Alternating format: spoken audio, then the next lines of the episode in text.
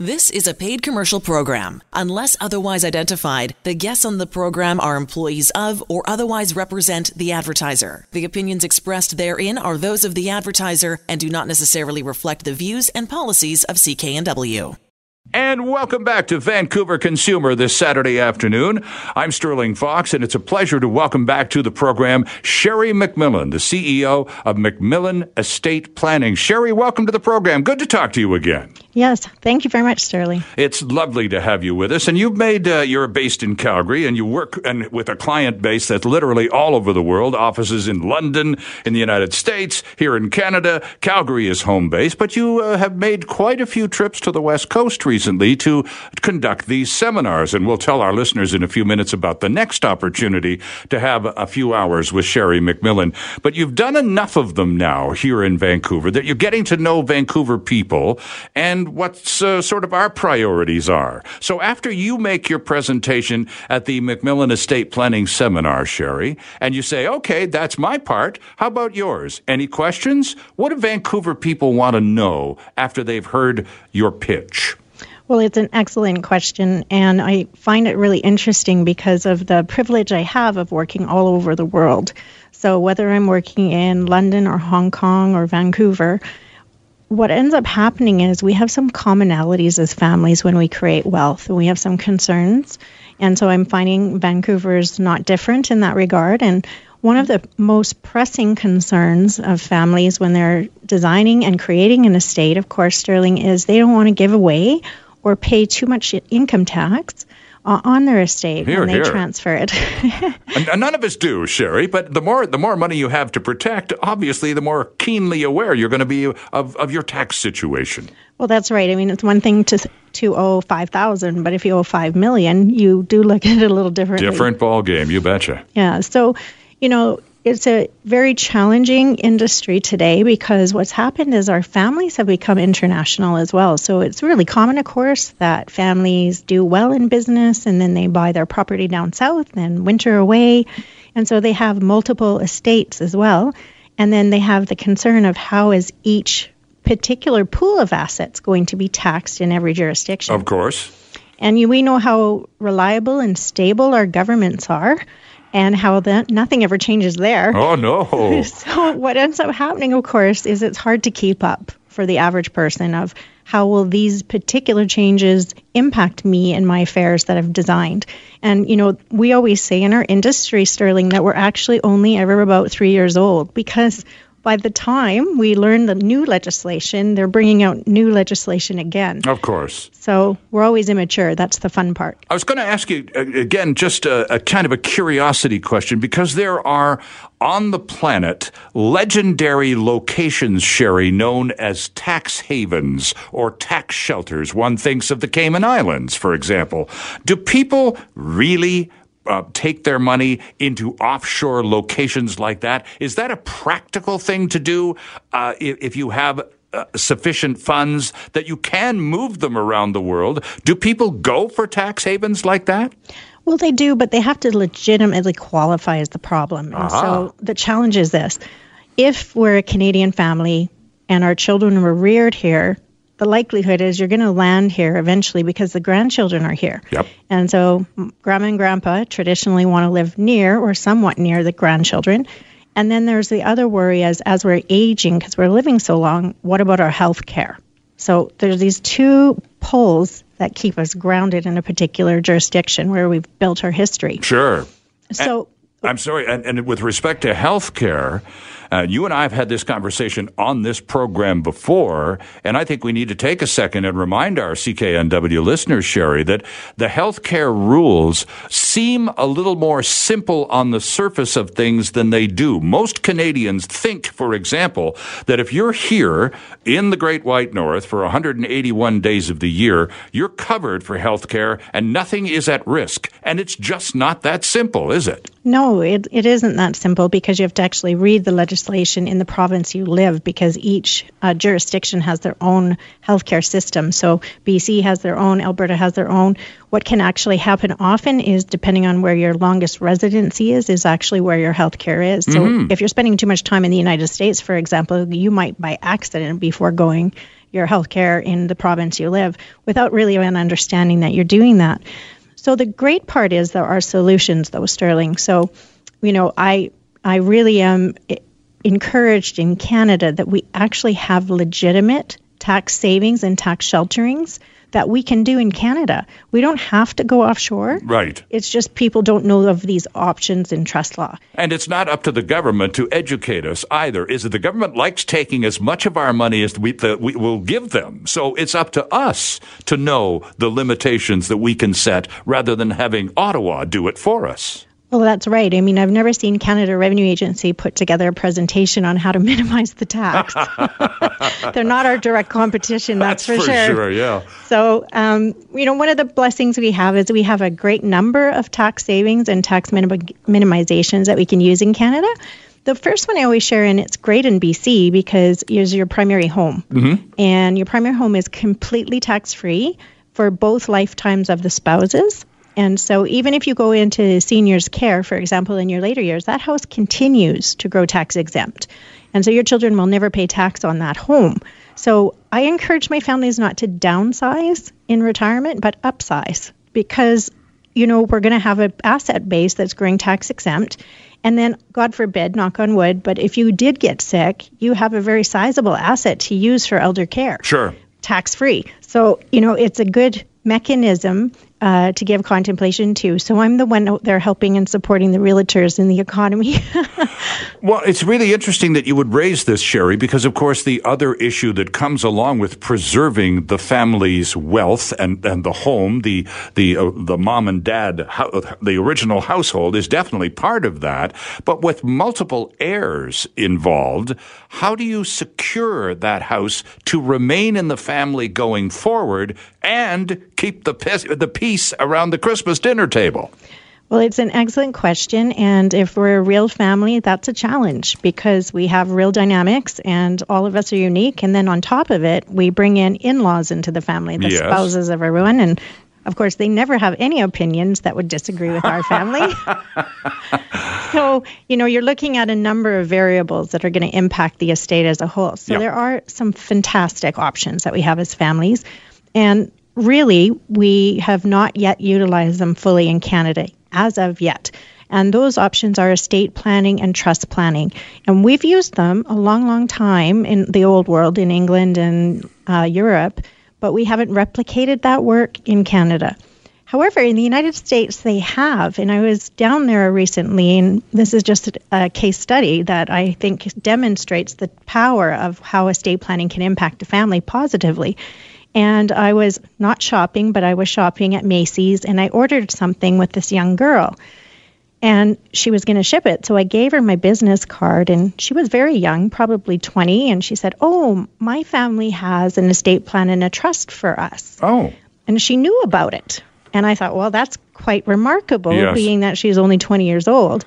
And so I started, you know, chatting with her a little bit. And the reason for that, Sterling, is it's very interesting because in the old world, in order to keep assets in your family line, in the bloodline, mm-hmm. and not lose it to divorce and things of this nature, what they used to do is privatize the estate through trust planning and so that the wealth will remain generationally in the family. Now, of course, the United States follows suit a little more quickly into the European ways. And so they've been doing it for about 250 years. Oh, my. Okay. So you can see these young people down there already have an awareness. They understand what it is and why it's been put in place. Here in Canada, we're sort of new at it. And so we need this education to see how powerful we can be in preserving our assets for only our family. And that's the point. Only the family. Absolutely. Just as an aside question, Sherry, why the reluctance in Canada? Why are we so slow to catch up with everybody else in this game? Well, I think ultimately two things.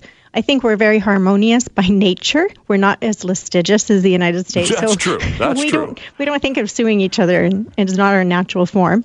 But I think even more importantly than that is we just have not had yet the wealth that the United States and Europe has had. But it is here now. And I would say in the last 50 years, we've caught up. There's many, many millionaires, billionaires in Canada. Mm-hmm. And so all of a sudden, we have the need for these tools.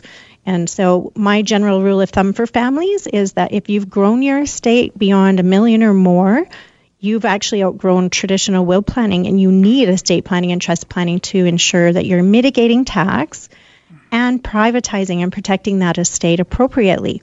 And, of course, if we do that, then that's where you made mention, Sterling, we can start to protect the harmony in the family where there will be obstacles, because we know there will be. Well, and again, part of that potential disharmony, Sherry, is lack of education. So the more everyone around the table is brought up to speed on what the game plan is, the more likely they are to buy in, don't you think? Well, I actually encourage our parents to have a whole family meeting on these topics. And, you know, I always remain that the parent group needs to have the authority over the plan because it's their estate to determine what to do. Right. But once they have a general idea of what they'd like to do, then what we'll often do is a concept meeting with the family and say, look, this is how we're building it and why we're building it. And if you have any comments, we may consider them as part of the design. So, you know, let us know and share. And it's interesting when we open that dialogue and that kind of conversation, because my observation over the last 20-some years is that it's the sentimental things that pop up in conversation. So, you know, things like our cottages are really, really important to family. Mm-hmm, you're right. We built, you know, memories there, and we are attached to them. Family business, of course, if the children have continued and are working in the business, they have a strong opinion about that, and family farm. And then it may sound bizarre, but some of the personal effects can impact an estate dramatically, like a car that dad rebuilt or your university ring even. And so when we understand where people have emotion, and that's the trick, is where they have emotion and where they might have a trigger, that's where we actually do need to spend time communicating and figuring out how we'll solve those issues while mom and dad still have authority. Because you don't want to transfer the authority to your children, and then guess what? They're going to have to fight it out. Right. And that's the worst design, in my opinion, possible. But it's a common, you know, thought. I'll just write a will. My son can take care of everybody and he can decide. Right. Well, that puts your son in the worst position possible because he's going to be the bad guy no matter what he does. Right. And so you're just setting up a family dynamic of discord. So my encouragement is let's find out where your issues are and find a way to solve them. Whilst we're all here happy, healthy, and have the ability to be co-creative and find good solutions. Interesting. Now, the moms and dads, the responsibility you place squarely on their shoulders to at least get the unit, the family group, to the point where everyone at least has a clear understanding of what they're trying to accomplish. And then, of course, as you already point out, in any family, it's pretty much a given, there will be some discord. There will be some discussion, to put it politely, around the whole notion of the game plan, the will, the trust plan, the estate, and all of that kind of thing. But mom and dad do have a degree of responsibility that if they're going to make this work, that they've really got to push it through without being obnoxious about it, right? Well, there's some gentleness that comes along with this and some sensitivity, because one of the things that I've learned over the years is when mom and dad are gracious enough to do this planning for their family, it's truly a gift for them. Oh, yeah. However, when we approach the children, the last thing your children want to give contemplation to is your passing. I mean, that's not a topic as a child you want to focus on, nor go spend a couple hours on, of course. So there's an awkwardness in society about it in general, and there's also denial. Children will say, well, I don't really care, do what you want, I don't want to know. Yes. And so don't be surprised of those reactions, they're normal. And welcome back to the Thanksgiving weekend edition of Vancouver Consumer here on CKNW. I'm Sterling Fox. Sherry McMillan is on the line from McMillan Estate Planning. And just before we continue our conversation with Sherry, let me remind you of two things. First, the website, an exceptional resource, McMillanEstate.com. All one word, McMillanEstate.com. Next is the new date for the next McMillan Estate Seminar. And that will be Thursday, November November 7th at the Marriott Pinnacle Hotel on West Hastings Street in downtown Vancouver. This is the same venue the McMillan people use for all of their seminars. The newest date is Thursday, November 7th, again at 7 p.m. at the Marriott Pinnacle Hotel on West Hastings in downtown Vancouver. Sherry McMillan, the CEO, will present the story, and then we'll take your questions, and I imagine there's even a glass of wine and a piece of cheese available as well. Thursday, November 7th at the Marriott Pinnacle Hotel. And you know those questions and answers, Sherry, that you do and take from the crowd after you've made your presentation, sometimes that can be fun, can't it? It is. And I asked you earlier about some of the priorities Vancouverites have expressed to you in that question and answer segment following your formal presentation. And you said, among other things, Vancouverites really aren't that different from clients and other people I present to all over the world, Asia, Europe, whatever, in terms of their priorities vis-a-vis their families and especially taxes. And so let's start this segment off back where we kind of began in the first place, Sherry, and relate all of this estate and will planning and awkwardness with our own mortality, to say nothing of our parents, and let's put it through the prism of taxation as well. Certainly, I think that lens is well required, especially in Canada today with our high tax tables. Oh, yeah. We're really feeling the pinch in Canada, as we all know. And the tax tables have become very great when we're talking about the estate of these calibers. Mm-hmm. So the wonderful thing I want to share with the population at large is there's a tax opportunity that most of us do not utilize because we aren't aware of it. And it's such a sad thing for me to observe this because so many families can mitigate such a great portion of their estate tax if they just knew about these opportunities. And again, this is another little gem you're about to drop on our laps here that the Canada Revenue Agency wouldn't in 1,000 years because that's not what they do. So, Sherry, it's all yours. Okay. So when you have an estate, there's a handful of tax exemptions you can utilize, and some of them are obvious, things like your primary home. Things like your tax-free savings account, mm-hmm. Your life insurance, your small business deduction, and your farm deduction. So all of these are commonplace, and we're aware of them. We all know about them. But what we also generally don't know is there is a section in the Income Tax Act called Maximum Tax Reserve, called MTAR. And in Canada, we're allowed to have up to 25% of our estate's net worth. So let's say I have a $10 million estate. $2.5 million of my estate is allowed to grow tax-free. Really? Yes. It's kind of a ginormous TFSA setup then, isn't it? It's a ginormous one. Now, the unique part about it is obviously it is a fantastic tool. We can help families deregister their registered programs by utilizing this offset. And so they don't actually end up paying tax on those RSPs and RIFs, which they normally assume they're going to have to. Right. And so when I work with really wealthy families, they say, well, I shouldn't bother anymore because I'm just going to end up paying high tax anyway. Well, maybe not. And so, if we utilize this opportunity, we can certainly mitigate a ton of the tax. Now, the other great part about this is for business owners, because business owners have trapped money in their company. So what happens is, obviously, if they're profitable, well, I want to tell you, since 1980, we've been planning around that as estate planners. So we had the solution prior to this uproar in the community. But what we do is we use the maximum tax reserve and we apply it to the company. And so let's say if you have a $10 million estate, we'll use the $2.5 million limit you're allowed, and we'll take the savings in your company and apply it to that. So now you're outside the exemption room again. So you don't have to leave the country in Canada to have tax exemptions. Mm. There's ways in which we can design it.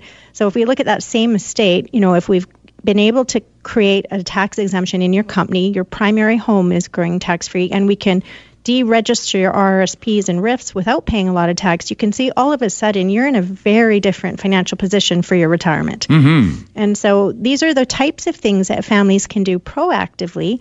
And this is not about dying. This is about your life, making sure that wealth will preserve and protect you, for the decades ahead you have. And as we go back to the discussion around children, when children understand that when you're planning an estate, it's not about the moment of dying. It's about how you're creating wealth so that they inherit wealth and then in turn they create wealth. Mm-hmm. Nobody doesn't want to come to that kind of meeting. Absolutely. Now, Sherry, I'm talking about the family business, and you've got a lot of experience in this regard, not only just here in Canada either. As we've mentioned in the past, you have clients all over the world, quite literally. What do you do in a situation where mom and dad are determined to organize this trust and estate planning and really get something going on to leave a legacy for generations that follow? And the whole thing is predicated on a successful family business, that not necessarily all of the family members, the inheritors of all of this, are particularly keen on being part of. When the plan is explained to these perhaps reluctant family members, have you noticed many of them changing their thinking on it? I certainly have, and I think it's really important when we have a situation where I call fair versus equal in estate planning. So, you know, in general practice, if you're a family that has worked in a company and you have a lot of RSPs and stocks and bonds and one primary home, you just would normally split that customarily amongst your children. Mm. So that's called equal. The problem with family business and family farm is often there is only a couple of the children or one of the children practicing in the business, right, and the other children have gone off and done their own professional development. Right, sure. So how do you treat them equally and fair? And so there's always this kind of debate of what the outcome should be. So in our own office, our policy is that we interview every child independently of their spouse and parent group. And we do that very deliberately so we can see where the conflicts are going to be. Because if we have the full picture of where everybody's point of view is or in perspective, and by the way, if they're a real family, they're not the same. Very true. Then we can find out what the needs are, because it comes down to that. They have a particular expectation and a need. And if we can know what that really is, we can solve it while mom and dad are alive. And then that business can have a very smooth transition to the going concern children and not be interrupted. So I think, you know, for family businesses, they've done studies on this. The wisdom from the family lead takes 15 years to wealth transfer in the minds of the next generation. And I will tell you that to transfer family business properly and do an appropriate estate plan with a family traditionally will take us 6 months to a year, because there's so many different meetings we need to hold, right, regroup and think about how do we play Monopoly here with all these different points of view. At the end of the day, it's still mom and dad's decision, but there's all kinds of wonderful solutions. So I give you a case study, Sterling, that I helped with years ago. It was a lovely family. Their daughter was a lawyer and their son was a physician. So they had a very professional family, mm-hmm, so to speak. And they were from Vancouver and they had developed a great real estate portfolio. And so their daughter, who was a lawyer, wanted to join the business, and she did. And she was working in there for about 5 or 10 years when I met them. And her brother had no interest. He was very socialist, and he didn't want anything to do with the family business. Okay. He was living his own purpose, which is great. So as I got exploring it with the family, mom and dad wanted to fully retire and didn't want anything to do with the business anymore, but wanted to treat the children equally because they had created the business, and the daughter was fairly new in the business. Mm-hmm. So what we did is we did an evaluation of the business, and in this case, the business valuation came in around $40 million. Whoa. Now, we did an after-tax calculation of if the children each invest or received $40 million, how much would they actually receive after taxation? And so let's say it was $15 million each. Well, then what we did is we did an offering to the son and said, we're going to buy you out of the business at $15 million in mom and dad's estate. And the daughter will take on all the corporate responsibility and all the risk of the business going forward. So here she has a business worth $40 million, sure, and she owes the estate tax on it. But if this particular portfolio crashes and burns, she's out money where her brother gets $15 million. Right. So we debated, does this make sense for each family? And the brother, who was socialist, said, I just need $10 million. That's plenty. And volunteered. What a favor to do the family. Yeah, so you know what we ended up doing is for the brother, we gave him the first $10 million, and we built for his children a grandchild trust with the extra $5. So you can see it's just a matter of sitting down and taking the appropriate amount of time and understanding the summary of facts and the soft issues that are going on in the family. I'm proud to say this lovely lawyer has now, with the market crashes in real estate in the United States and the recovery, her portfolio has gone from $40 million to over $100 million. Oh, good for her. So she took the right gamble, it appears. And her brother, is fine with that because he took none of the risk. It was all on her. And so, ultimately, I share this case study with you because had we waited until mom and dad passed, I don't know we would have got to this positive result. Right. And you've mentioned in the past, too, that a will, from your perspective, a will is not about death. Quite the opposite, actually. That's right. So when you're designing your estate, you should actually be thinking about all the decades ahead and the decades in your children's lives and planning that way. Because we just have an interruption at some point where you own your estate, then for a few days you don't because you've passed, and then now your children do again. Right. Mm-hmm. So instead of focusing on those few days where you're gone and before your children inherit, which is what most people think of when they think of estate planning, we're missing decades and decades and decades of wealth creation and preservation. So I turn it upside down and I only focus on those few days, very little.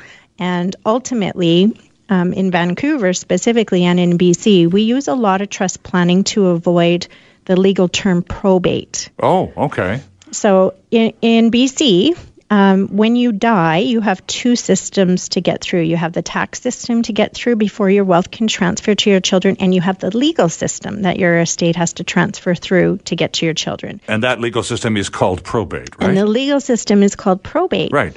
So the challenge is when you're looking at an estate, there's a lot of transfer fees in BC, let's say 1.4% currently as we speak. Mm-hmm. So for every $1 million, it's not a small number. That's a high fee. Sure. So if you think about mom and dad and we lose one and we have to transfer, well, that's a big fee. And then we lose mom.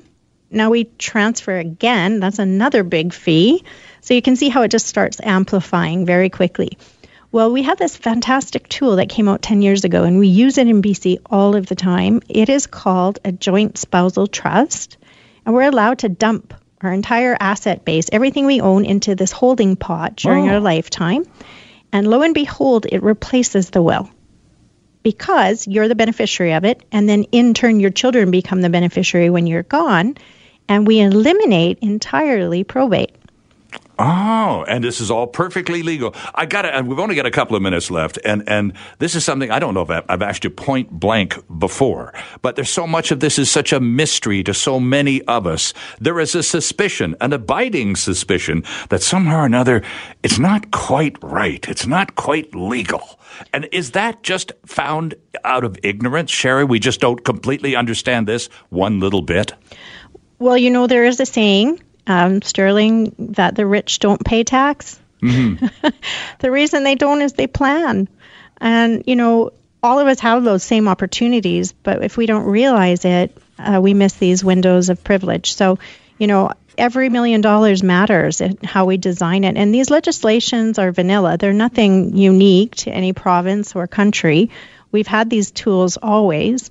It's just if we don't understand them, we don't employ them. And so, if you only think you can buy a car, you're going to buy a car until you realize you could buy a truck. Yeah. So, at that point, you might decide a truck suits your family better. And so I use that analogy. Most people think the only choice they have is a will, but they have so much more than that. The proceeding was a paid commercial program. Unless otherwise identified, the guests on the program are employees of or otherwise represent the advertiser. The opinions expressed therein are those of the advertiser and do not necessarily reflect the views and policies of CKNW.